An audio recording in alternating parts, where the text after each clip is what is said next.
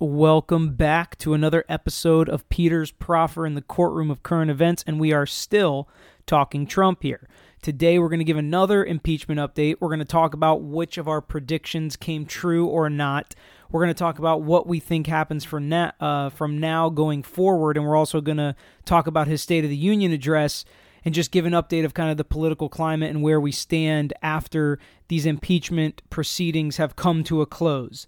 So thanks for listening as always. If you want to hear anything from us or leave a review or ask a question, you can find us on all social media at Tragos Law, or you can always send me an email, Peter Tragos at GreekLaw.com.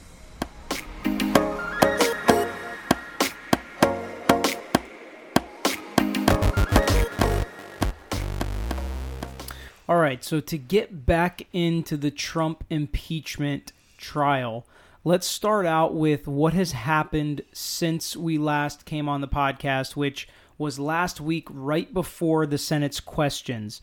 So, Dad, let's talk a little bit about the Senate's questions. Let's just hit the highlights. It's been a week since then. Half the people have probably forgotten about it already, but why don't we talk about what we kind of predicted and then what happened? Well, just to remind everyone, the questions are submitted in writing to the uh, leadership, the Republican and Democratic leadership. They pick the questions they want asked and they give them to the Chief Justice of the Supreme Court who's presiding over the trial. He then asks the questions to whoever they're uh, related to, which is a question either to the House uh, members who are there prosecuting the case or to the Trump defense team. And then they answer the questions based on the senators. But we also predicted that there'd be a lot of softball questions. Right, And exactly. that's exactly what happened. A lot of what they categorize as friendly questions versus challenging. That's what they it's friendly, open, or challenging questions. Right. So what were the percentages like? Well, in for the Democrats, 77 of the questions, which is there's only nine questions that were There's about 90 total, I think. uh, 90 was yeah, so Yeah. 77 of the 90 were friendly questions. For the Republicans, it was 67 out of the approximately 90 that were friendly questions. Right. It was 80 something from the Republicans. It was a let me see what is it? 78 86. So 67 of the 86 Republican questions were softballs and 77 of the 90. So the great majority of both questions meaning when a question was asked to the president, it was a question that was going to help them bolster their case. When a question was asked to the to the House, it was a question that was going to help them bolster their case. And that's exactly kind of what you predicted last time when we were talking about it, and that's just kind of what the Senate questions are used for in this process. And it really became boring because really what it was was giving both sides the opportunity to repeat the same Oh, that's arguments. all it was, was they made at the same time, saying, saying, "Well, what do you think of this?" And and you know, plus uh, another thing which is kind of crazy when people think about trials is the jurors. I'll bet you dollars to donuts that there was a coordination in those friendly questions between, for instance, the Republicans. I guarantee you, the White House attorneys the White House attorneys knew what the questions were going to be from the Republicans, and when the Democrats Oh, sure, asked questions, sure. the House managers knew what the questions were Well, so much of them were be. also just like, talk more about what you talked about in the opening argument on this point.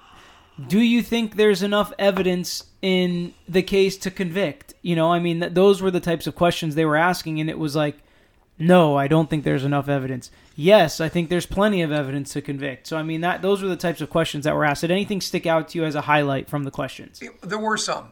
Uh, one was, I think, the Romney analogy question, where uh, I believe it was Ted Cruz and uh, Senator Graham asked the question uh, if Mitt Romney's son had gotten a job, if Mitt Romney had been elected president, and his son had gotten the job with some company and was paid a million dollars a year, would you think that that was enough for someone to open a uh, criminal investigation or some type of a corruption investigation? And of course, the answer they were looking for was yes, it was a softball question to the White House. That really stuck out that they would use Senator Romney as an example who was sitting right there. And as we'll get to it, Senator Romney becomes a, a real uh, highlight of what's going to happen in this case. anything else from the questions because most of what I saw was just basically repetition from the arguments. Um, some people pounding their fists, basically reiterating other things they talked about. When did you find out about the Bolton transcripts? They asked both sides. Um, what did you know about it beforehand?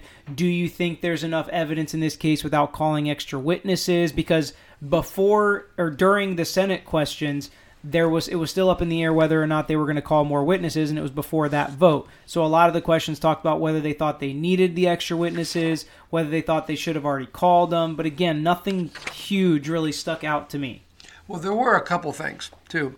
Um, one was the standard of proof. Okay. That was an interesting argument that they had through the questions is it beyond a reasonable doubt like it is in a criminal case that we all, all recognize or is it whatever the senate says it is now, the Trump team argued that it was beyond a reasonable doubt. That was a standard of proof.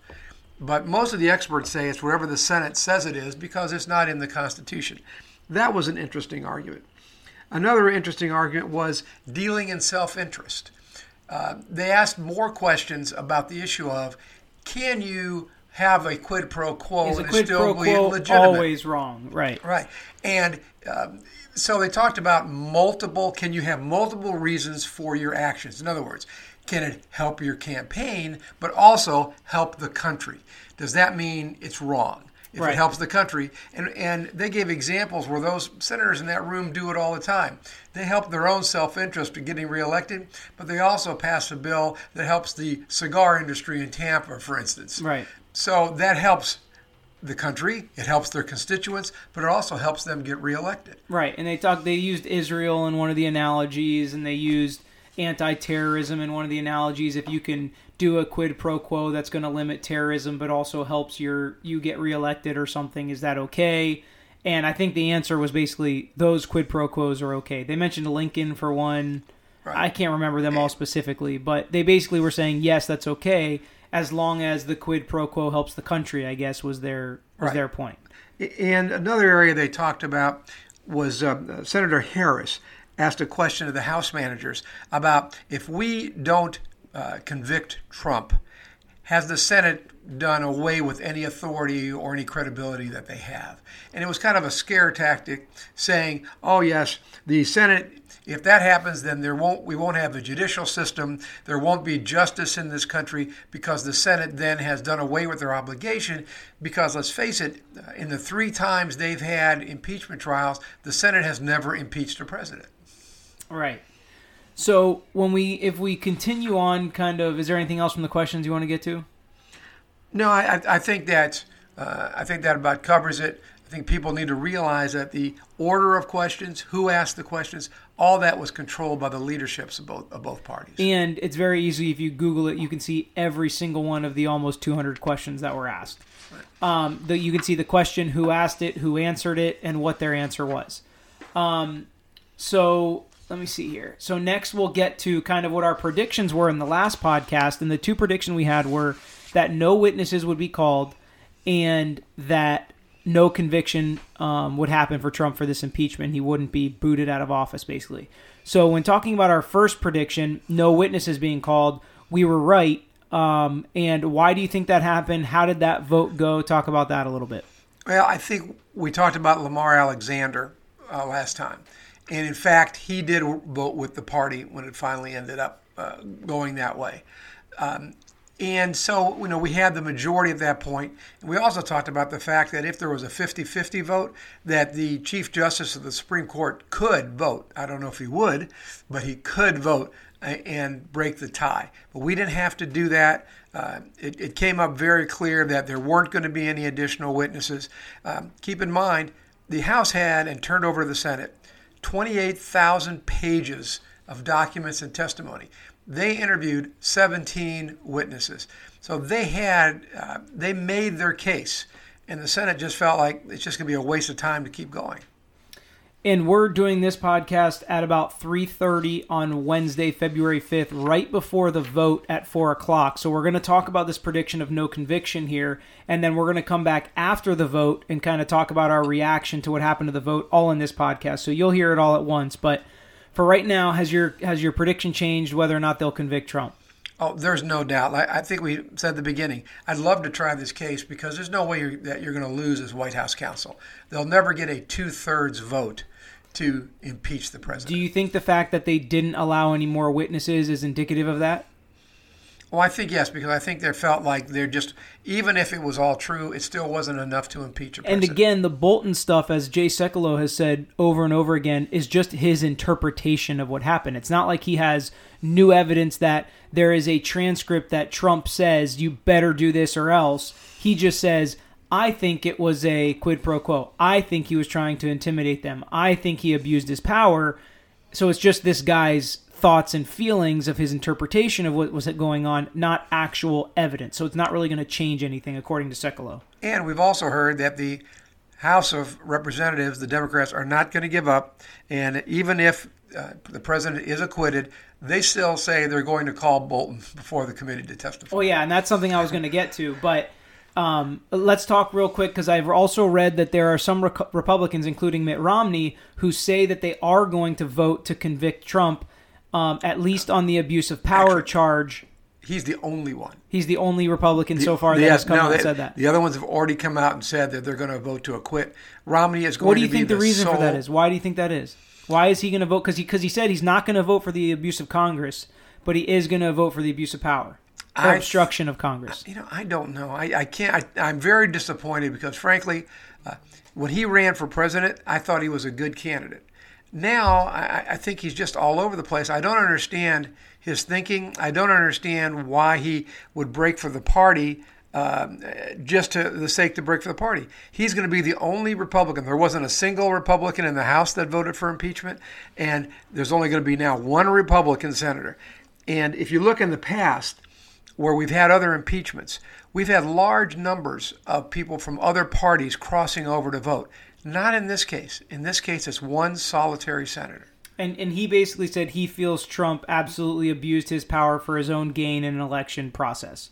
So that that's kind of his feeling. He's also, as we've talked about, pretty safe in his seat, and he has a pretty strong hold on his constituents. So I mean, maybe he's not worried about getting reelected like some of these other senators are. Um, okay, so let's transition a little bit right before we get to um, what happened in the vote and our reaction to that. Let's talk a little bit about the State of the Union. That was last night. Um, Trump talked a lot. Some of the highlights uh, centered around economic growth, all the great things that, that are happening in immigration and with, with our military, and all the buzzwords that he used, you know, on the campaign trail. Um, but he didn't talk about impeachment. Um, I thought that was interesting. Usually he likes to gloat. I guess he doesn't want to uh, count his chickens before they hatch. But um, Uh, I'm sure that'll change after the vote occurs. But what did you think of the State of, State of the Union? What were some of the highlights? The State of the Union is a prime example of having multiple purposes which benefit you as the president, getting reelected, and serving the country. He is there as the president. He is speaking to the entire Congress and the entire country about the State of the Union. But no one can say he wasn't also there as a candidate for president and speaking to the people about why he should get reelected. And one of the things that a lot of the, the House was talking about throughout the impeachment trial is that it's best for America to get rid of Trump and get him out of office. That's the only way we can protect the country, protect um, us, our our opinion, or how we're looked at in foreign affairs, and the future of the country and the safety of the country. And I think his speech, even though he didn't talk about the impeachment, was trying to throw facts and you know the economic stuff that's going on and how you know uh, forty percent of the country or whatever is happy with the economic growth and some of the other things that that um, statistics show he's doing well at. I think he throws that in to combat some of the things the House was arguing about at the impeachment trial that like basically he's ruining our country.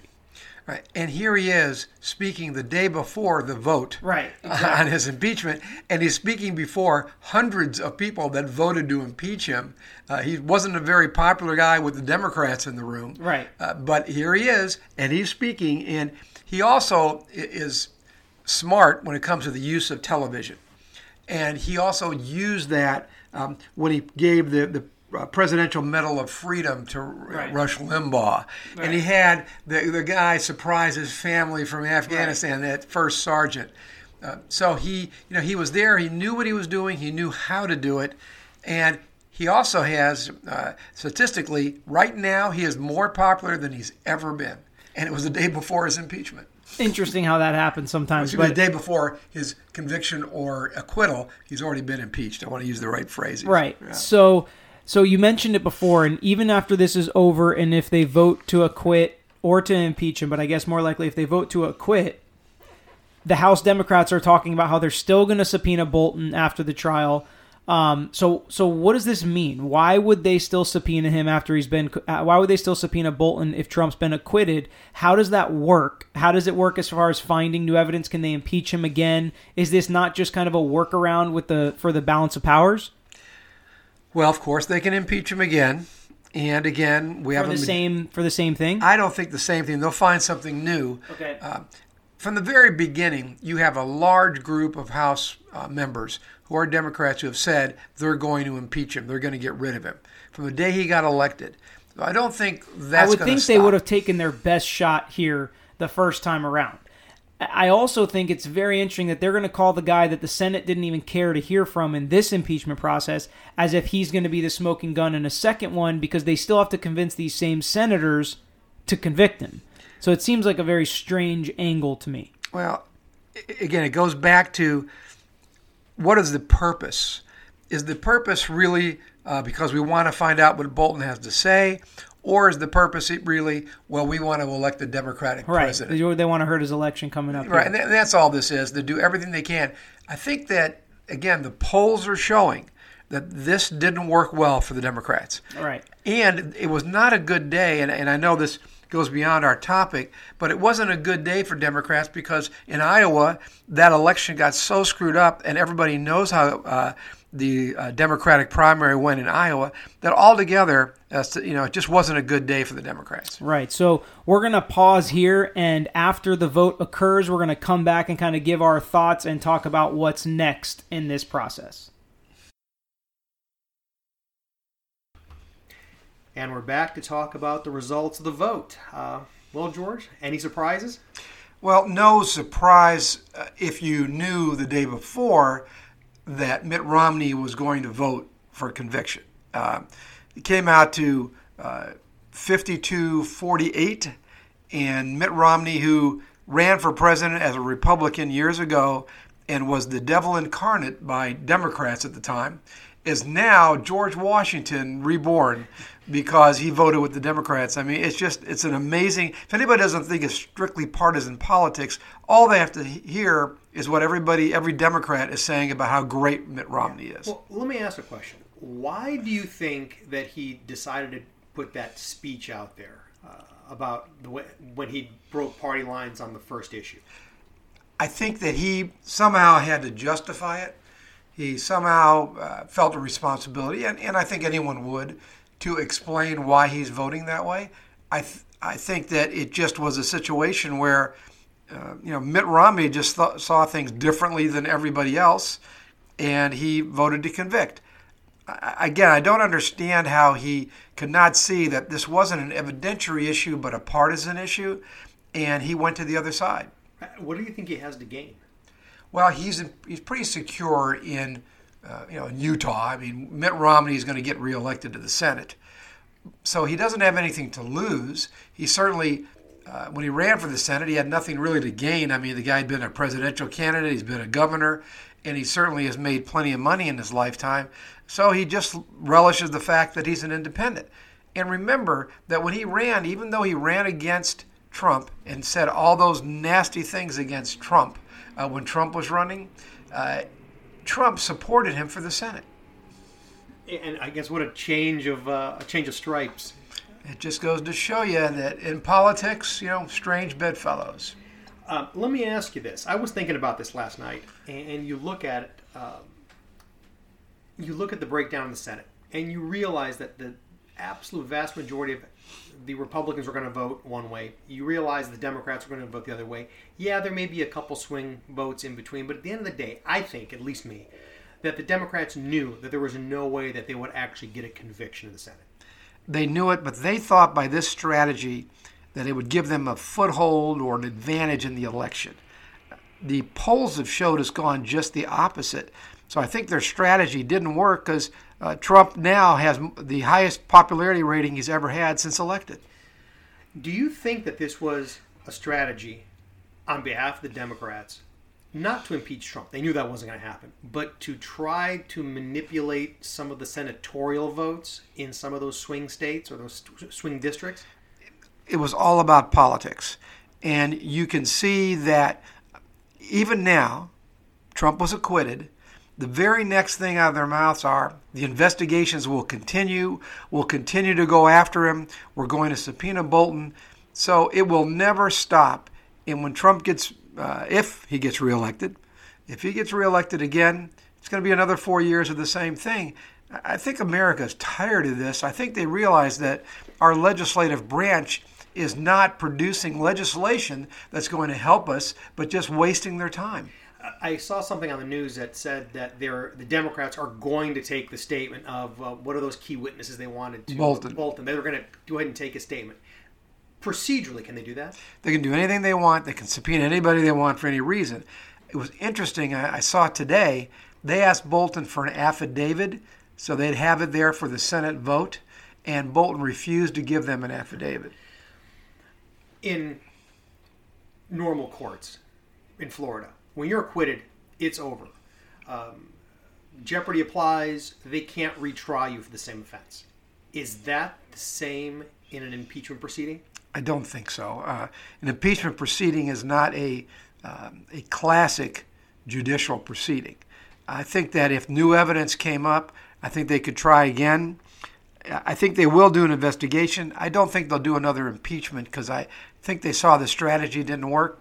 But they'll do a lot more investigating and there'll be a lot more mudslinging and it will continue to be partisan politics as usual.